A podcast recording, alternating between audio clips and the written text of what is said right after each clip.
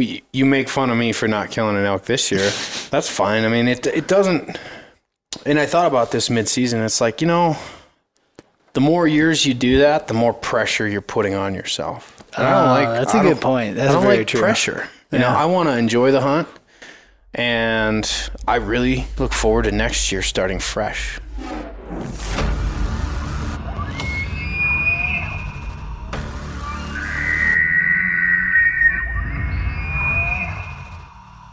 Welcome to Wapiti Wednesday. What's up, good buddy? Mr. Benjamin. How's it going? Do you go by Ben or Benjamin? Ben, usually, but Benjamin works. Benjamin. I don't know. I've been called way worse. Does your mom call you Benjamin when you're in trouble? No. It was a loud, shrieky Ben, and I heard it a lot, I think, as a kid. So, well, we're going to talk a little bit about 201 elk planning. And so you and I were chatting the other day about this whole 201 concept, and I was asking you what you thought about it. I guess I was trying, I don't know if I was defending it or explaining it, but it's more along these lines of like 101 being the guy that wanders around in the woods hoping to get lucky, and the 201 being the guy that consistently kills. I will put you in the 201 category, even though you failed to kill an elk this year. What? I knew you were going to do that. You had that jab coming. Oh, yeah. So. Which is fair. Like, I mean, you're one of the most consistent killers I know, so I can jab you a little bit, because this is probably the first time you haven't killed an elk in like 5 years. Yeah, but I don't know, man. Things change, you know. I think I lost it. I think I'm back to a 101 elk hunter. So I'm gonna go look for some information on being a 101 elk hunter. Anybody knows anything? Shoot me a DM or something. Just wander around. Close your eyes. Throw a dart at the map. So wander around. And just hope you run into one. Yeah. You know, the first time, you know, you hear a bugle, just, I mean, forget the wind, just rush in that direction. Dead run. Faster the better. Yep. If they think you're running, they freeze because they think you can't see them. Yeah. And then you stop and you just shoot one. Yeah. Real quick. You gotta. It works better if you have a trad bow. You need to wear a loincloth when you do that too. So. This is the best 201 information ever. There you go. Yep. What are you drinking there? Coffee and beer. Don't worry about it. I started drinking coffee because I was going to work late tonight. And then you brought beer over, and I never turned down a bush latte. Did you mix them? No, not together. Oh, okay. Just checking. Separate. It's like double fisting, but I'm one-handing it. So it's like take one, take the other. Upper, downer. Yeah, upper, downer. Levels right back out. Alrighty. So, in your opinion, like, let's first dive in a little bit. Like, what do you think went wrong this year to not kill an elk? Nothing went wrong. Nothing went wrong. I just want to, like, I guess, put some backstory out there. Maybe you spend a lot of time trying to help other people. You're just a nice guy. Yeah. I wouldn't say, but that wasn't the reason. I'm not making an excuse. No. And I mean, this, everything I say, I mean, you asked me why I didn't kill an elk. So anything I answer is essentially an excuse, even though there is no excuse. Yeah. I had a fun season. I turned up a really good bull before season, and hunted him early. I had a couple good friends hunt him with me, mm-hmm. and we together. I got close to him with a good buddy of mine, and you know, using what you call 201 planning. You were like 301 hunting, though. No, I'm not. You had one target bull, and you were going after him. Essentially, that's what I told myself. New baby at home. Yeah, my wife was on. Leave during hunting season this year. So, and she was essentially eliminating any freezer space that we had with milk for the baby. Huh, weird. I'm sure you know what that's like now. It was, and then that bull was around for about the first 2 weeks of season. And then there was a lot of pressure that came on, you know, in Montana, that pressure, guys hunt, you know, second season, second week. And this year, second week was a little later. So typically that hot zone in the season, people were spread out over 2 weeks. Yeah. Guys, you know, your hardcore elk hunters, I feel like typically will spend a vacation in second week of season or third week of season. Well, in Montana this year, the season opened on the 7th. Yeah. And just using my thought is those guys that hunted second week still hunted second week, but third week was getting to be too late. So everybody that typically hunts third week hunted second week. So I think during that week, the pressure, the additional pressure, you know, changed. Essentially pushed. I had a group of guys that I've run into for a couple of years up in one of the areas. They're from out of state. Great guys. I hung out with them a little bit this year. They camped right in the head of the drainage that I spend a lot of time in, and they were there for a long time. They essentially took more than 2 weeks off, and they were there through the end of September, hunting. So, wow. Then I gave them some pointers on hunting a couple spots, and there were 4 of them that had tags. So they hunted those spots, and I just kind of stayed out of there this year. So taking all that into that, I had a good friend of mine come from back east the last week of the month, and he's essentially... this was his first year elk hunting. Mm-hmm. So I spent, and he's never hunted the mountains. So it wasn't like, oh yeah, go down that ridge over there, or that drainage right there. You know, I mean, this is a guy from Michigan, never hunted elk before, wanted to see what it was like. So, and I don't call it hand hunting because the guy's a killer. He's a whitetail wizard, man. He kills elk all over the country, or not elk, but deer all over the country, different states, prairie states, the Midwest. You know, just kind of, he did the fast course in Elk 201 with me. So if you even call it that. Yeah. So, but you know, and we had weather toward the end of the month, and it was a weird year for sure. Yeah, hunting with him was the days that we had good weather. I mean, we were into elk, but those days, you know, where we're up high enough where I always see snow, 9,000 plus feet. Those days that are just kind of a trickle of snow and in the clouds, it's like you can't glass. Yeah. You're going to walk around aimlessly, get all wet, have to dry all your clothes out. Your boots are going to get wet. Yeah. I mean, there was a day where we just stayed in the teepee and killed a bottle of Crown. I mean, so... And every time you'd have the slightest little bit of clear up, you'd try to go out and glass and look and stuff like that. And, you know, I mean, it was, I mean, I by no means consider this year a failure in any way. Yeah. You know, in October, I did make it out, and the last day I elk hunted was October 7th. I got in on this drainage that I hunt regularly, always has elk in it. I know kind of their movement patterns through the drainage, and I went out basically the start of the second week of October, knowing that there were elk there with snow. Went in, played the drainage how I would have played it in September, towards the end of kind of my, you know, my comb of the drainage. I found them, and I got in on them, and I passed on a satellite at like 40 yards, and then I had the herd bull at less than 60, feeding through the sage, bugling, stopping, looking around, like, had an arrow knocked. And, you know, at the beginning of season, I had that mindset that it's that big bull or nothing that I found earlier.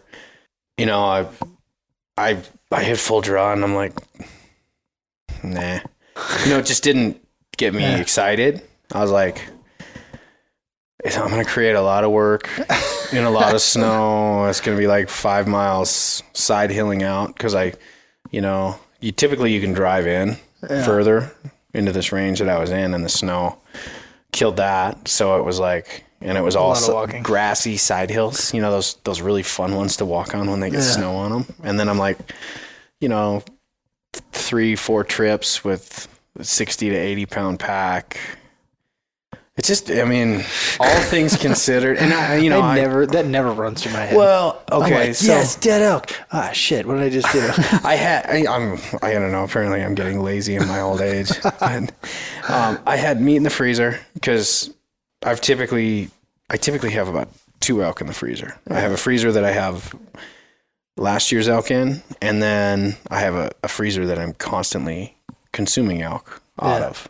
So, and I rotate last year's elk into the consumption freezer, typically late summer. So I have a freezer that I can start putting fresh meat in. And my wife was filling that up with little 6-ounce packets of milk. So, same ones. Labeling them. And she has this formula. She lays them flat. So they freeze flat. So, I mean, literally it's like card catalog of like milk. Yeah. They open that freezer right there and they will fall out. Like so. Mine's good at that. Less good at putting them in the big freezer outside. Yeah. So they tend to just come shooting out of the freezer every time you want to grab something. That's the difference between, you know, one organization's skill and another or somebody else's. No shit. No, you know, it sounds like it's a good season. I applaud you for passing it. Well, I don't know if I applaud you. Well, and I mean, I say herd bull, you know, just because I know you love that term. And it was a 6-point. It was, you know, typical Montana, you know, your run of the mill, like second year 6, short thirds, post-rut herd bull. Yeah. Short thirds, short fifths, probably like 270, 280, you know? I mean, you know, a good bull in anybody's book. I mean, Pope and Young. Yeah. But, you know, it wasn't like it was a 300 or a 305 or even a 299 bull. I probably would have shot a 299 bull. No, see, Joe, wouldn't have. No. Yeah, you would have. No, I would not. See, just because you didn't shoot an elk this year, I still put you, because I think you were like trying to go that 301 category, which I spent a lot of time doing too. And I have struck out a lot of times trying to be 301 when I'm not. What's 301? I don't know. Being able to target one bull, like being like, this is the bull I'm going to go, and like getting it done on that. I'm not at that level. I think that's a very, very few. And even then there's, you know, maybe a few guys. But I mean, I've had that mentality in the past, in past seasons, and then had other bulls walk by me. Oh, totally. And I would say for years, that's like, I don't know if it's an excuse or not, but like that's happened more times than not. Yeah. And then there's years where I've targeted a bull, and then halfway through the season, I'm like, hell with that. Yep. And then, and then killed him. Yeah. Oh yeah, you did do that. So, I mean, I've had it both ways. It's fun to target an animal that's specific because you really dive into the details of habits. You know, you start to compile in your head where you've seen him, you know, where he goes in the morning, where he comes out at night. You know, and you start to kind of, you take a map and you start kind of putting little pins on it all over the place. You're like, okay, when I can't find him, where is he? Yeah. When I can't visually see him, where is he? Where does he go? Would you agree? And I've said this a couple of times that like I think when you go to that 301 level and you're trying to target one bull, it makes 101 easy and 201 easy. I should say it makes it 201 easy because when you start to think about an elk, like say a target bull is a giant bull, and you're trying to figure out where he is, and you have to go through so many more details of figuring out the location, the habits, and all these things, that being consistent on any elk, I'm not going to say it becomes easy, but definitely easier. Like if you were just targeting a giant herd bull that was in a mountain range, like turning up a 5-point seems to happen like out of accidents or happenstance all the time. And I just feel like when you go after those one particular elk, you pay attention to more details, you get in the weeds more, you try to figure it out. And then at that point, it's easier. You have a lot more opportunities at any elk. Yeah, I would agree with that. I mean, elk are habitual. And I feel like when you're kind of hovering and trying to learn about a particular age class animal that's older than all the rest, you start to see these other animals that probably would fall into that same pattern, but can't because it's filled by, you know, what I would call, you know, a boss, mm-hmm. you know, within the herd. You know, nobody's gonna mess with the patriarch of that herd. You know what I mean? Yeah, for sure. So, if you went back, like when you, because this is gonna be interesting, kind of from the 101, 201 perspective, because you've only been hunting elk what 11 years? Yeah, 2007 was my 2007 first year. I mean, would you consider that year or those first year or two, you're kind of just stumbling around hoping to get lucky? Pretty much, just walking around. You hear a bugle.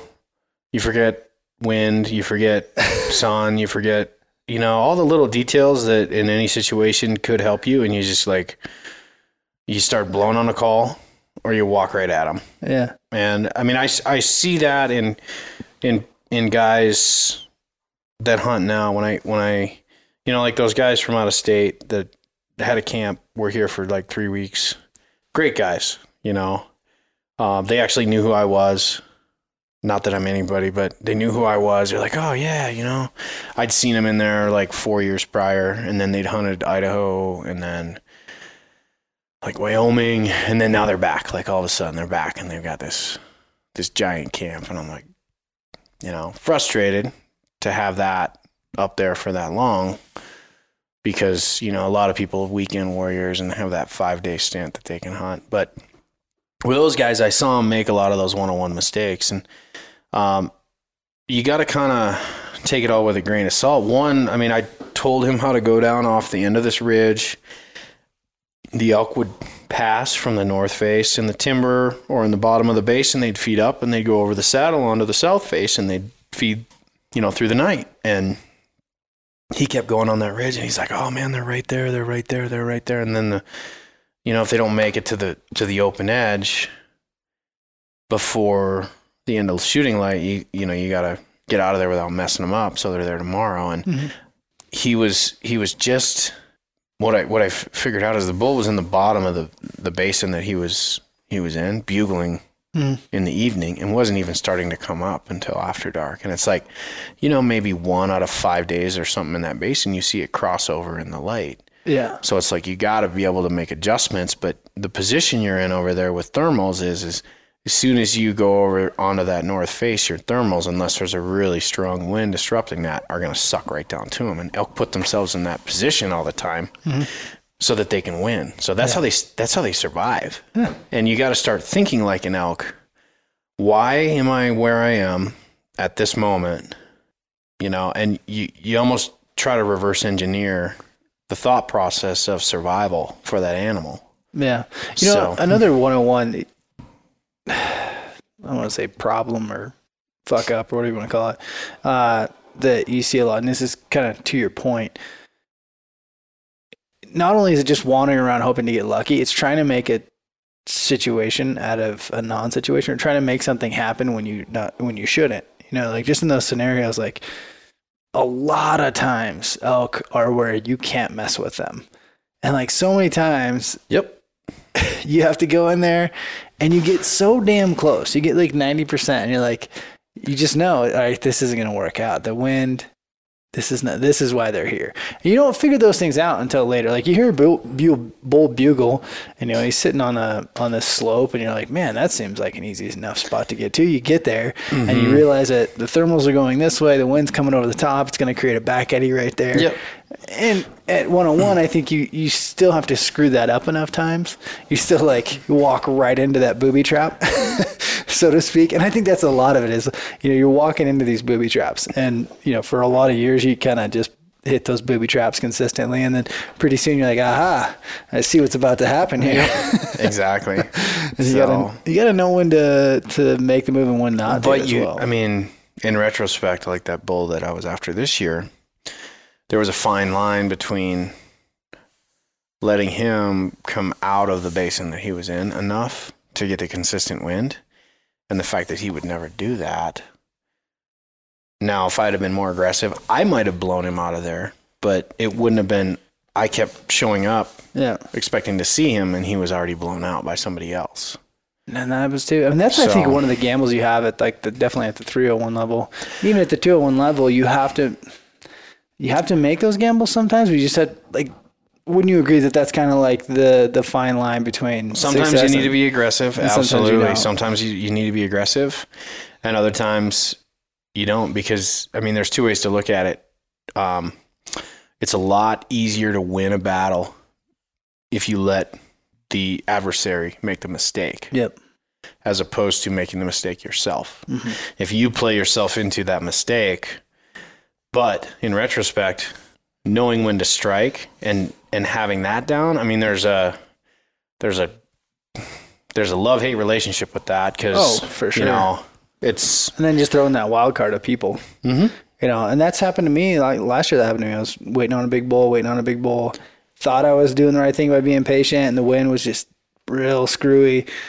And it was killing me because that bull was on his feet all day, screaming, checking cows. And, you know, you do that thing where you're like, I'm sitting back. And then 10 minutes later, I got to go.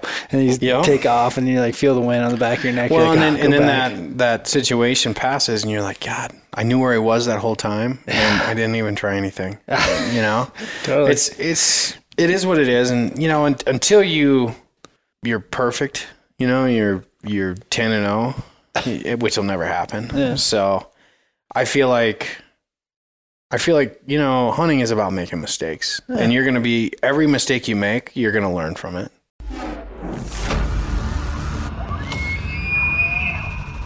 What's up, fellow elk fanatics? If you want to be a better elk hunter, you want to kill more elk, you need a system. And after years of interviewing the best elk hunters in the world, I've put together a 4-step system, a framework, if you will, to help you get to the next level. Every single one of the best elk hunters have their system. It just took them 20 years to develop that. And this course is a blueprint for you to develop your system and make you a better hunter. Feedback has been pouring in and everyone says we could charge double for this course, but right now it's only $30 and you get the audio only version. So it's like listening to a podcast. This course skips all the fluff that you got from other courses or you already know and gets right to what you need to know and help you develop your system. And I think that's what people really love about it. No fluff. In 3.5 hours, you will have a system that took me 20 years to develop. So if that's not worth $30, I don't know what is. Check the link in the show notes if you want to check out the Elk Hunt 201 course. It's pretty powerful, pretty amazing, and I hope you guys enjoy it.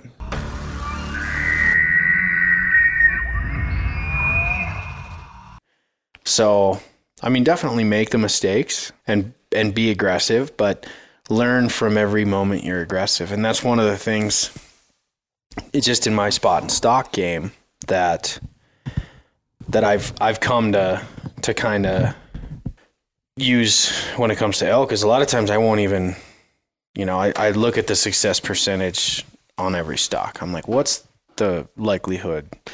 I'm like, this is like a 50-50, or this is a 50% chance I'm going to get within bow range of that animal. And it could be antelope, could be deer, could be anything. And I think if you start breaking it down like that and start only pushing in when you're at like 70, 80% in your head, you're going to win that interaction. That's good advice. So I started doing that with like antelope, you know. I love chasing antelope out in the prairie because it teaches you spot and stock better than anything. It teaches you to use terrain that you didn't even realize was there. And when you're up in the mountains, with elk, it's like the last 100 yards. And I've been in close to bedded herds so many times and it's all because of the experience that I've made while stalking other animals, you know? And, I feel like if you look at scenarios and you're like, the wind down there probably isn't doing what I'm expecting it to be doing. And that's going to wind on elk is like, if it's even iffy, they smell you. I know. It's interesting you say 75%, which I do that all the time. I'm looking at like a 40% chance I even get close to this thing. And there's something to be said for the time management. Like there's, on one hand, you have experience and go screw up as many stocks as you can because you'll learn.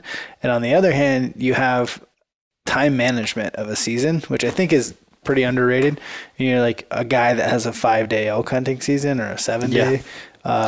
You have time management. You kind of have to force things. You gotta, I mean, you're like, it's running the 2-minute rule in football. You gotta do some risky shit because you don't have much time left. Yep. And so I think that's kind of like the same thing. If you could look at the, well, there's definitely a ratio between filling your tags and time spent in the field. I mean, that's part of it, but I feel like that as you start to experience more time, and I think you look at it, you should look at interactions with elk in the field as like, I need to absorb as much of this as possible.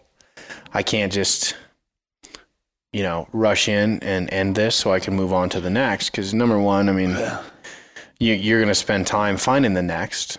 Number two, if you can stop and like an animal that's been bugling in a particular spot for a long period of time, depending on time of day, late morning or early afternoon, chances are he's in the comfort zone for him. He's comfortable where he's at. That's why he's, being audible at that time of day.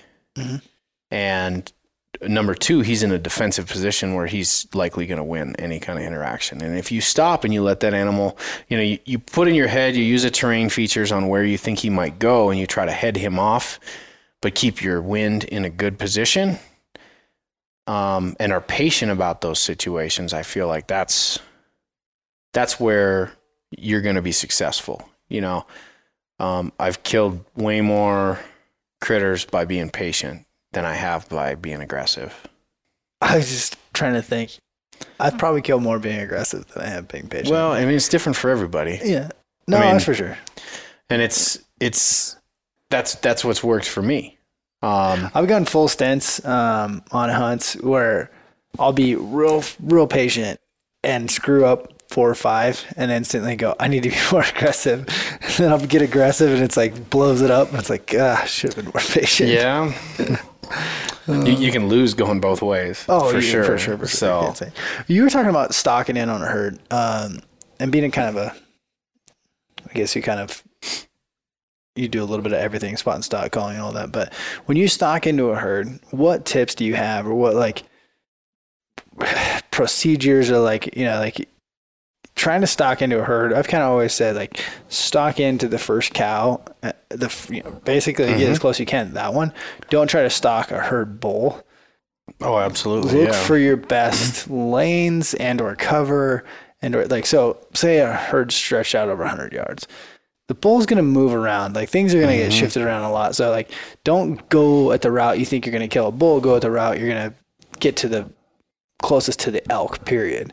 Would you agree with that? Or how do you, when you're approaching a herd, how do you approach it? When I'm moving in on a herd, if wind is the number one priority. And if the wind is inconsistent at all, you're out. Patient. Yeah. Because the hunting style that I have is based on, you need a consistent wind. I 100% will call if the situation is right, and I've read the situation.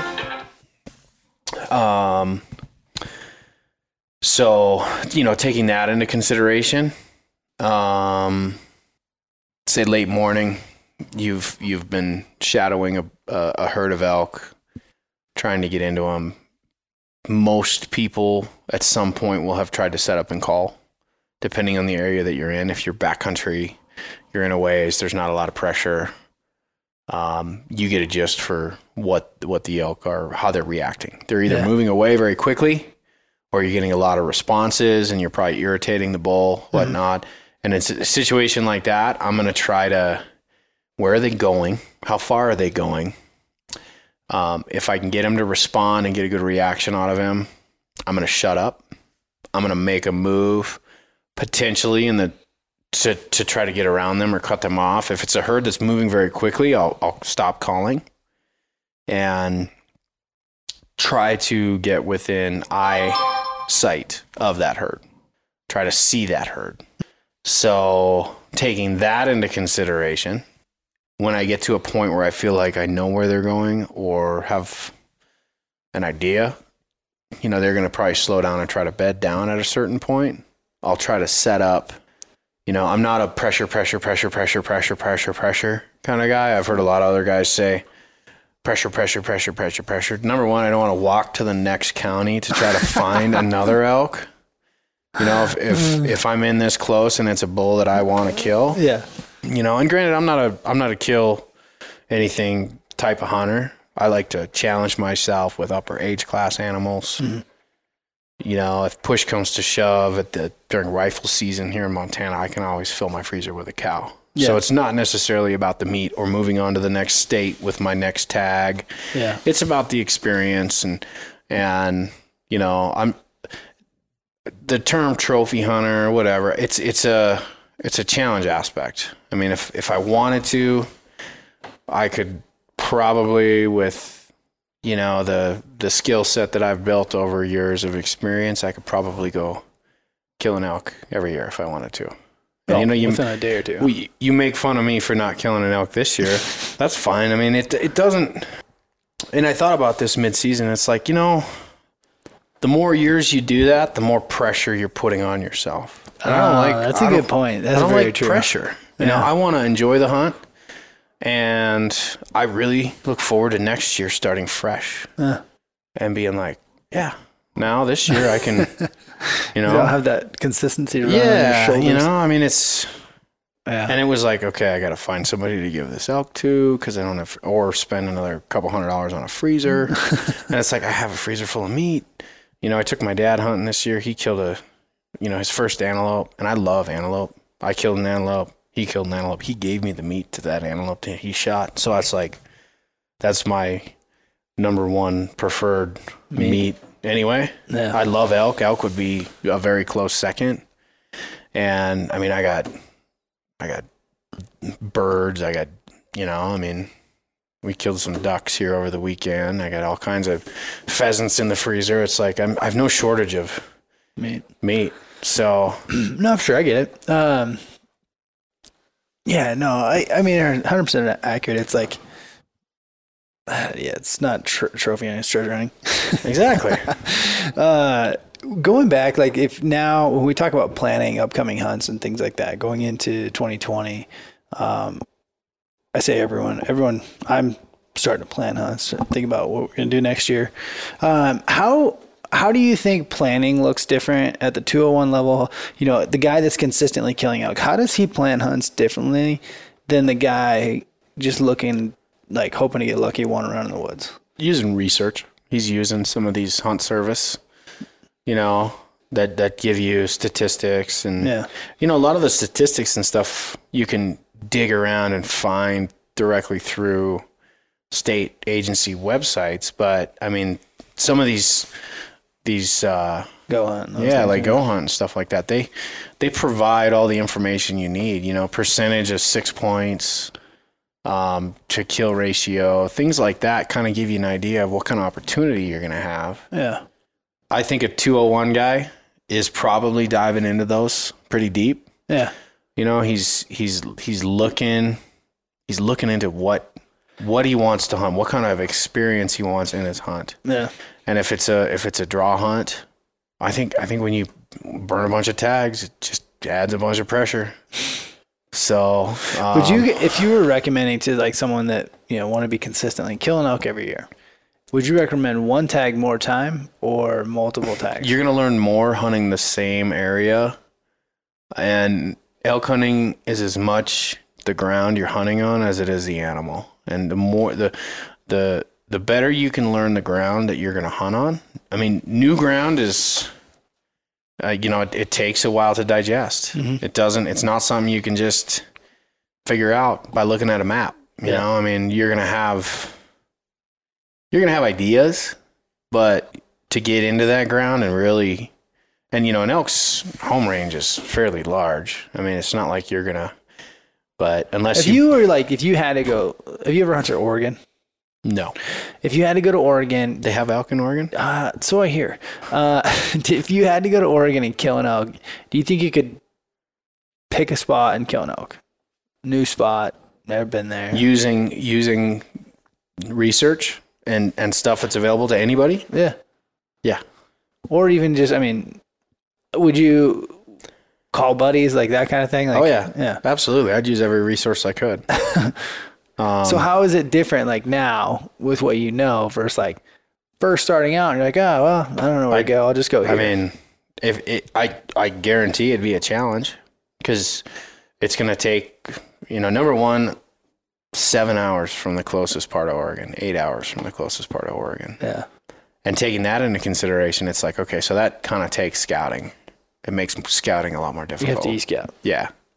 E-scouting is a great way to kind of get an idea, but I've never e-scouted and then showed up at some place I e-scouted and been like, yeah, this is just like kind of what I expected.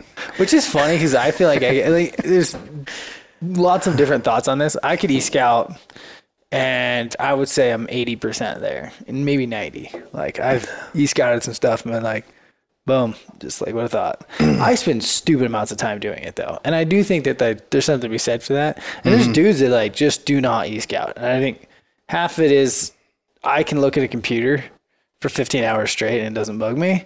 And there's people that look at a computer for 15 minutes and are like, I'm going crazy. I got to get outside. Getting shaky. No, I think e-scouting, like, to me, it's like e-scouting. I remember when so this is a reflection of me moving to Montana and e-scouting. So the year I moved to Montana, I put in for the tag as a non-resident, knowing well in advance I was going to be moving here. So I paid like $800 for an elk tag. Yeah. I did a bunch of e-scouting, and I didn't do a lot of research on the units I was e-scouting. I'm like, oh, that mountain range looks pretty cool. Yeah. And I e-scouted backcountry. That's along the Yellowstone National Park boundary on the north edge of the park. Yeah. And I'm like, there's a trail that goes in here, and, you know, I marked a bunch of spots that looked like they were elky, and then, so I moved out here in the spring after e-scouting, and rifle season starts September 15th there. So that one was out. The other unit or area that I e-scouted, I'm like, this looks really cool. You know, and this is like total flatlander. Yeah. You know, I was once a naive Midwestern guy dreaming to be an elk hunter. I e-scouted and I'm like, this looks really nice up here, and, you know, without doing the proper research, and I move here. That unit was the hardest unit to draw in the state for elk. So there was no way out on that unit. The other unit was infested with grizzly bears. The wolves had been killing that North Yellowstone herd. Yeah. And I was just being an idiot looking at shit that was like 20 miles back.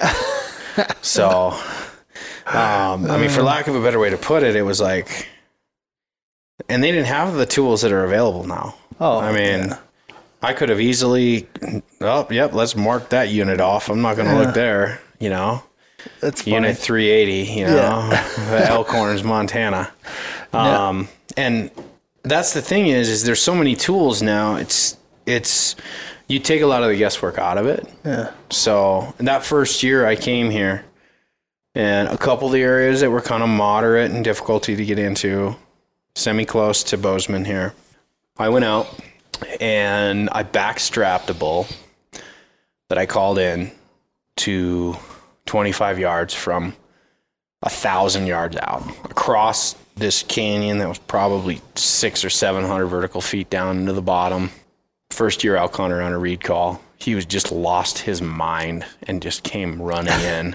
Yeah, it's so easy. It was just a big 5-point, came up the hill. I could hear him breathing before I could see him. I mean, he was like, tongue hanging out. He got up. I drew back. I lost my mind. You know, giant forest horse at like 30 yards. I put my 7-pin sight on him, and I'm like, they all fit. I'm just going to let it go. And I hit him high in the backstrap. And he ran down the hill and stopped probably 50 yards from where the arrow hit him and stood there. And I walked back up the hill. And I kind of was like, gathered myself for 15 minutes, 20 minutes, and then about 30 minutes go by. I walked back over to the edge of the hill. The elk was still standing in the same spot, and I blew him out. And I got down to where he was standing, and there was probably a baseball size spot of blood. Yeah, that was, you know, drip, drip. Yeah. Drip after him standing there for a half an hour. And he ran like nothing was wrong. So you know, and I was like 4 or 5 miles back from the end of this road, and you had to go around this private section to get back to this. So I'm like, I'm just going to out walk everybody. Yeah. You know? And do you think that's a good strategy these days? No. No. There's always going to be somebody in better shape that has more ambition to hike further. And, but all the elk in the backcountry, you blow on a call and they just come running in. So I think everybody should hunt backcountry. So, no, so that bull, and granted, that bull, my first year, and this is, I was like a 10.1 elk hunter at that point. He came in and I screwed that up. You know, and it was just my, you know, the first experience you have with an elk. And the next time I came in, I came back, I looked all that day, and then I had to walk all the way out. I got a buddy from town, and we drove all the way back, and we hiked all the way back in and looked all day the next day. And we found all kinds of crazy elk sign back in there. And then we hiked out. And then I decided to go the opposite way from town and went on a day hunt 9 miles up this drainage. You know, a day hunt, you know, again, stupid, young, you know, not much of a good plan, but a local guy had said, yeah, I'd go up here, you know. Yeah. And I still had my Midwest lungs, so I hadn't really acclimated. I wasn't in any kind of mountain shape or anything like that. And we hiked in and, you know, essentially went for a long hike to take a nap to hike a long ways out.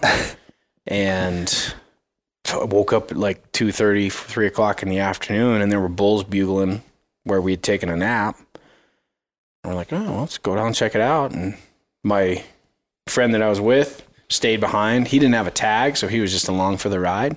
It's like, I'll stay back here, I'll just move down there a little ways and maybe they'll come in. And I had 3 bulls come in trying to figure out the call. It was 2 satellites and then a herd bull, and it was a big 5x6, big framed elk. He only had 1 set of brow tines. Oh, wow. And he had a kicker off his, where his beam and his sword kind of went out. And I mean, I thought it was a giant. I mean, and it was a good bull, but yeah. It was like a, you know, that was the inexperience. Like, I'm thrilled with anything with horns, and this is a. Yeah. I saw him. I thought, oh, it's a 6-point, but I didn't notice he only had 1 set of brows. But he had like 50-inch beams, and oh wow, yeah. So, yeah. It was a.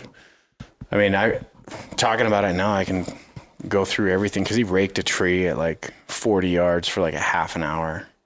And knowing what I know now, I would have moved and shot him there. But there's like 1 tree between us, and then, you know, it was just panic for us. It was pretty thick, pretty vegetative. I mean, it was like lodge poles with like Christmas trees underneath, you know, that kind of stuff. And he was making just going to town. Yeah, just going to town on one of those. So, what advice would you give your, you know, your starting out self, your 101 self, that first couple of years, if you could go back? Put more time into scouting. Really? Yeah. I would say boots on the ground scouting? Boots on the ground scouting. Hiking around, learning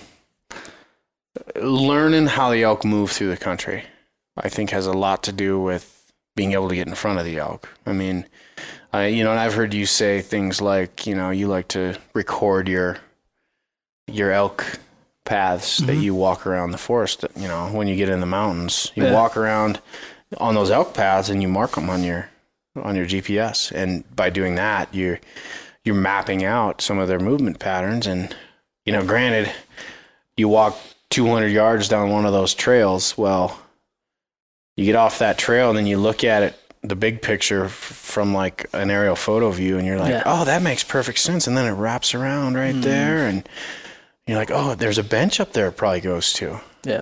So next time you're in that country and you see that opportunity, you know, where you hear that bull bugle and you're like, he's kind of up there. I'm like, I bet I can get up there all stealthy like if I'm on that trail.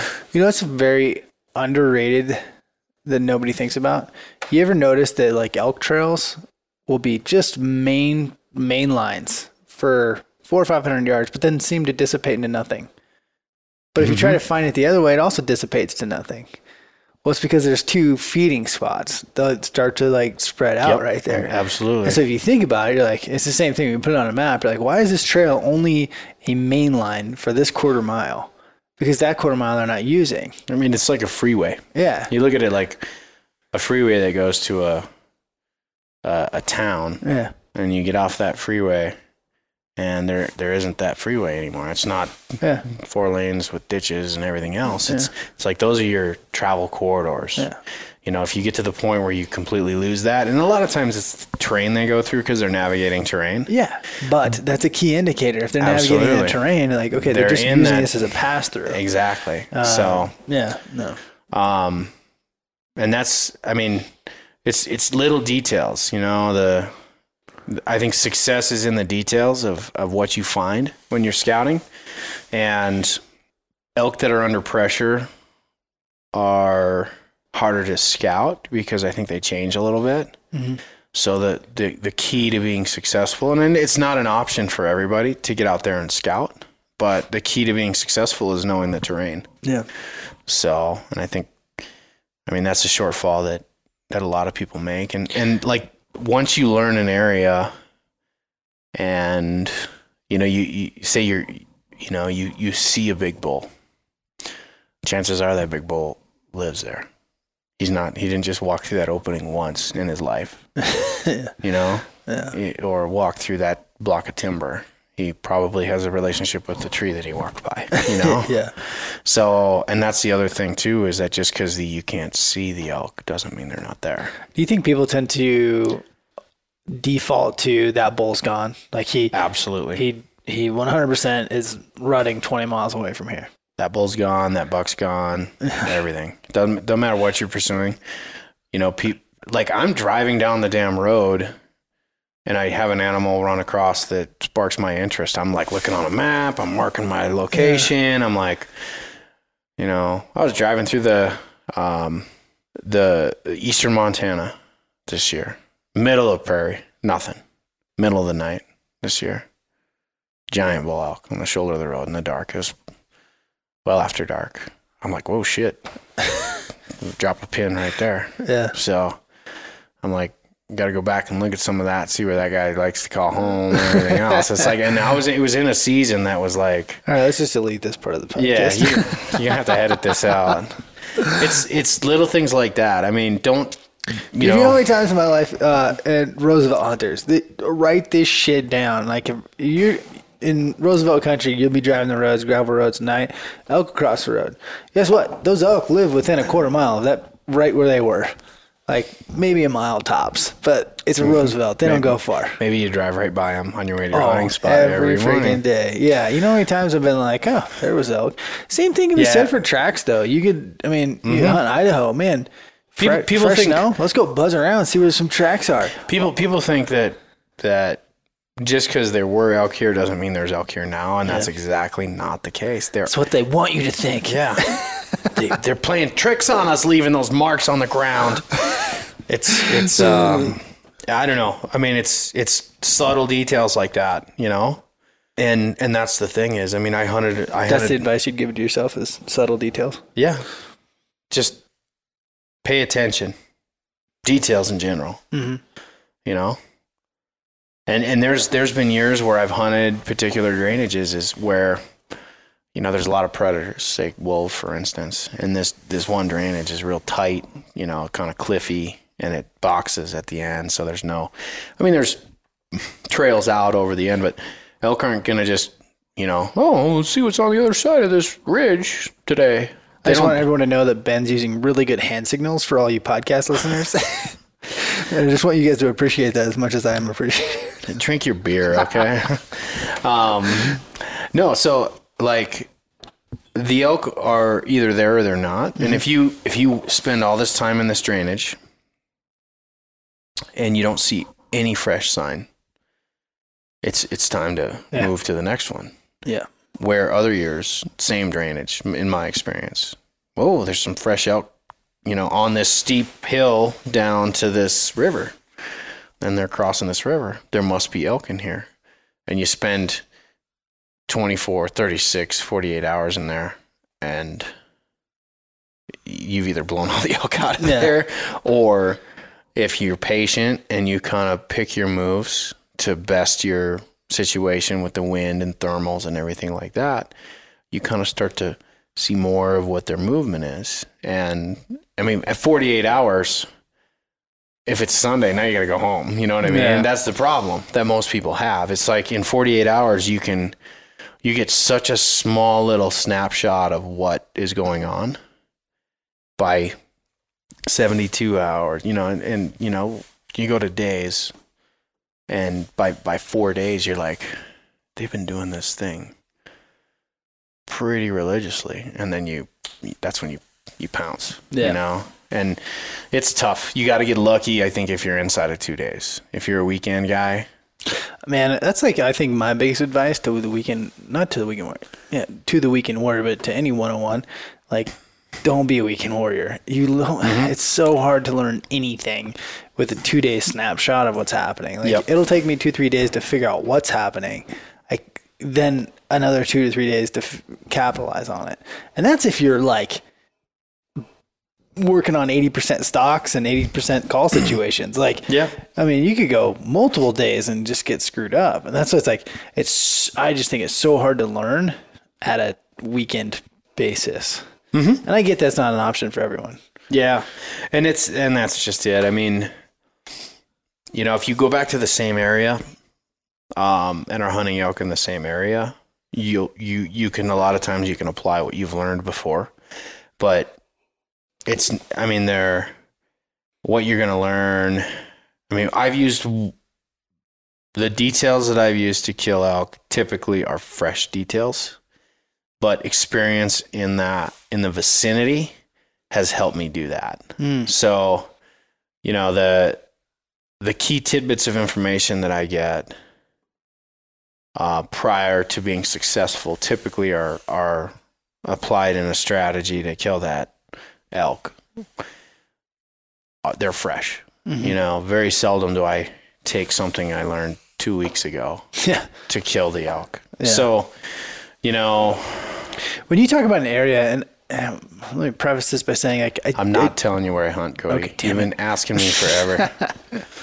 When we talk about areas, I feel like I'm getting a lot of messages and seeing a lot of guys that I think are hunting too small of an area. So when we say area, you know, like, I'm not talking about one drainage of one road, and that's what you spend 10 days in.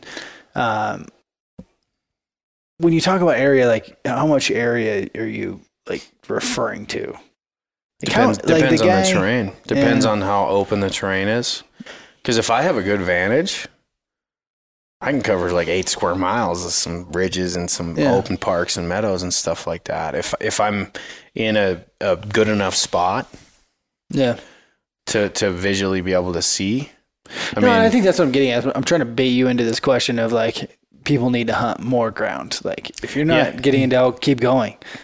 And I'm not saying that you don't have to hike 20 miles. I'm saying, if you don't see any sign that's less than 2 days old in an area that you're hunting, or 3 days old, I would say don't set up and blind call for 48 hours. Yeah.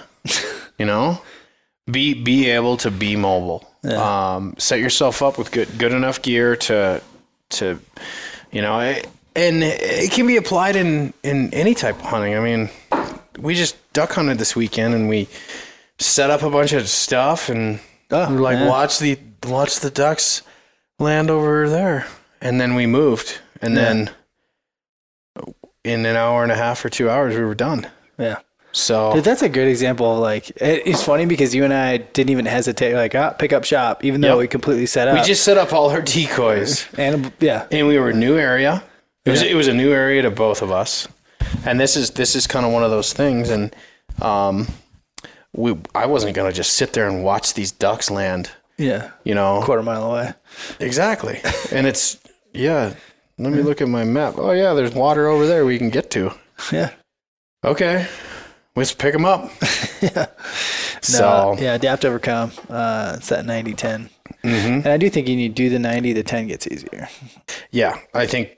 And then as you learn, as you can visualize success, as you are successful, you'll start to reinforce some of the habits of being patient, waiting, because, you know, if you have all weekend and you go into your spot in the dark to set up camp at night and you hear elk bugling, and first thing Saturday morning, you go up and you call at the bull and the wind is wrong and that bull leaves, you got all weekend to find another elk. No. Or if you were patient and a little bit more particular about some of the moves you made, that elk has no reason to leave where he is.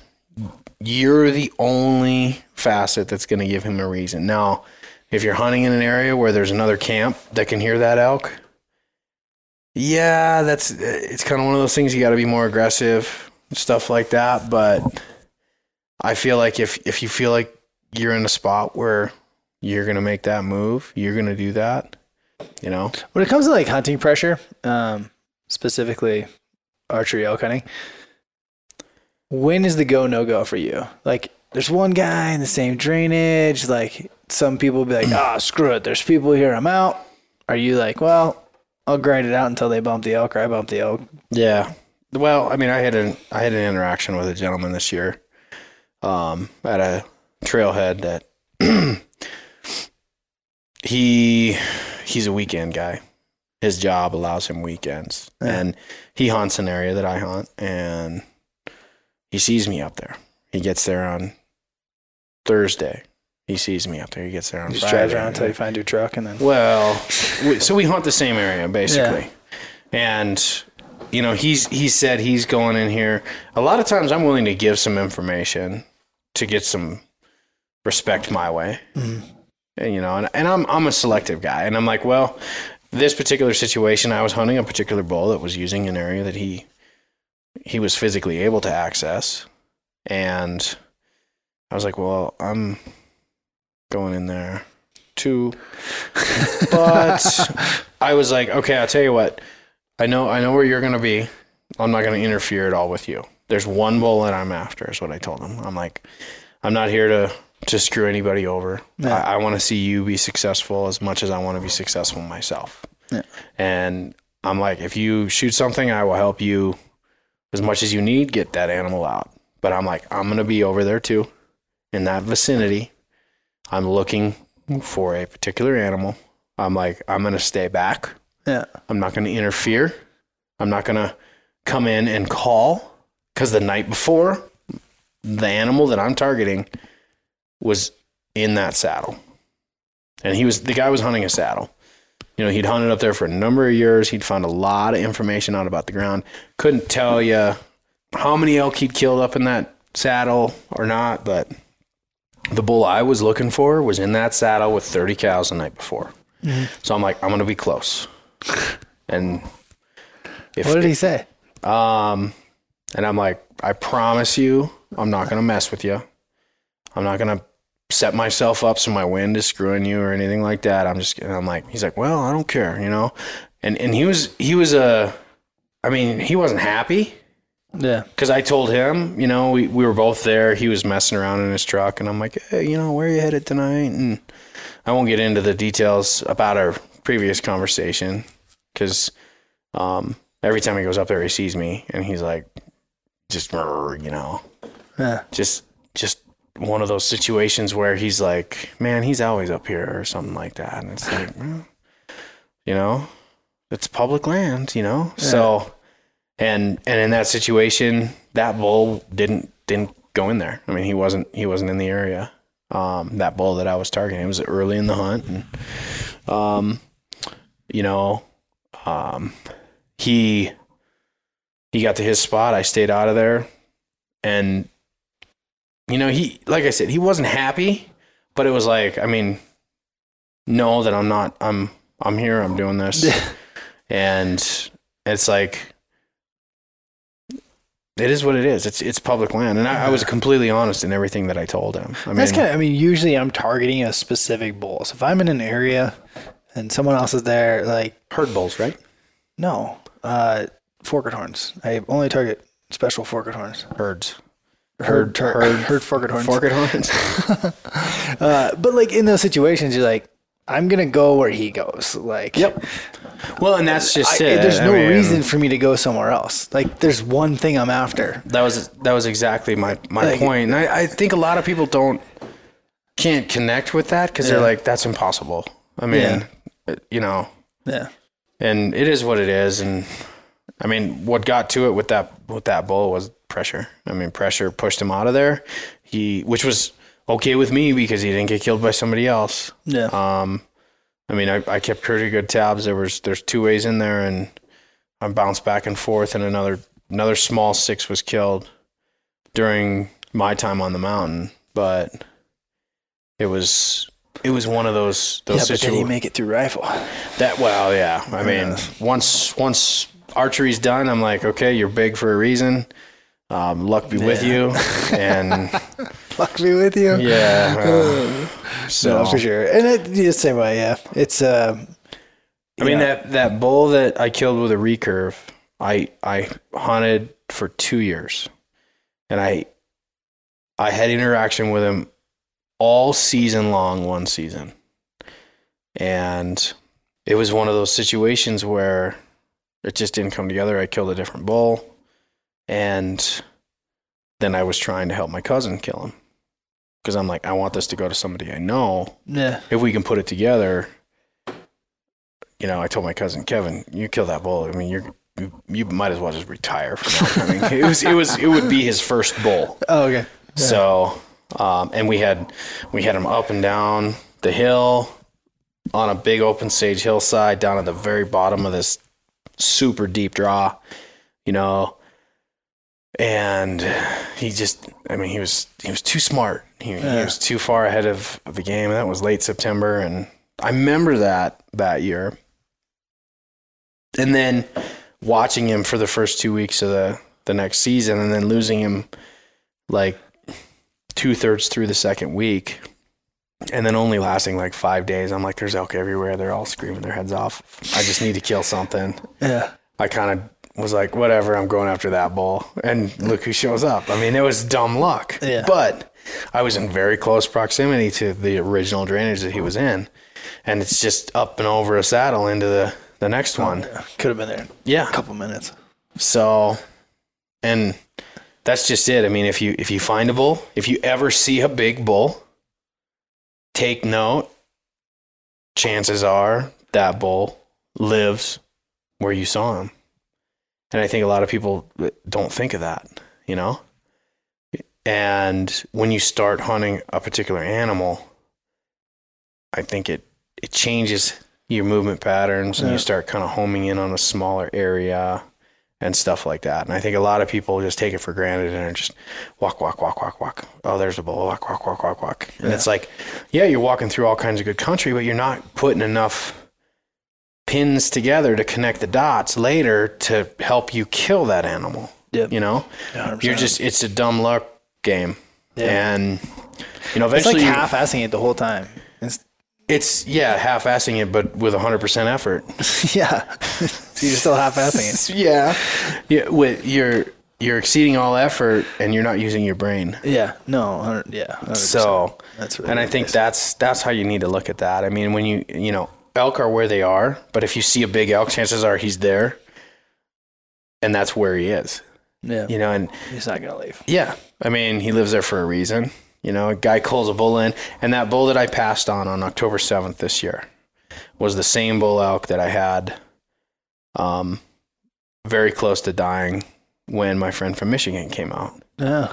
So that bull, I mean, that was the bull we came in, and the reason why I know it was him was really stubby short thirds, really stubby short fifths, but a big, huge frame and laid out real wide. I mean, a real distinct character. Yeah. And it's not a character trait that I see on a lot of elk in that area. Sure. So it was like, dude, that's him. And and he had the same color horns, and it's like that was probably, I would say, 1,000 yards. From where he was. How many days are there? That would have been like the 24th, 23rd of September to October 7th. No cows in 24th?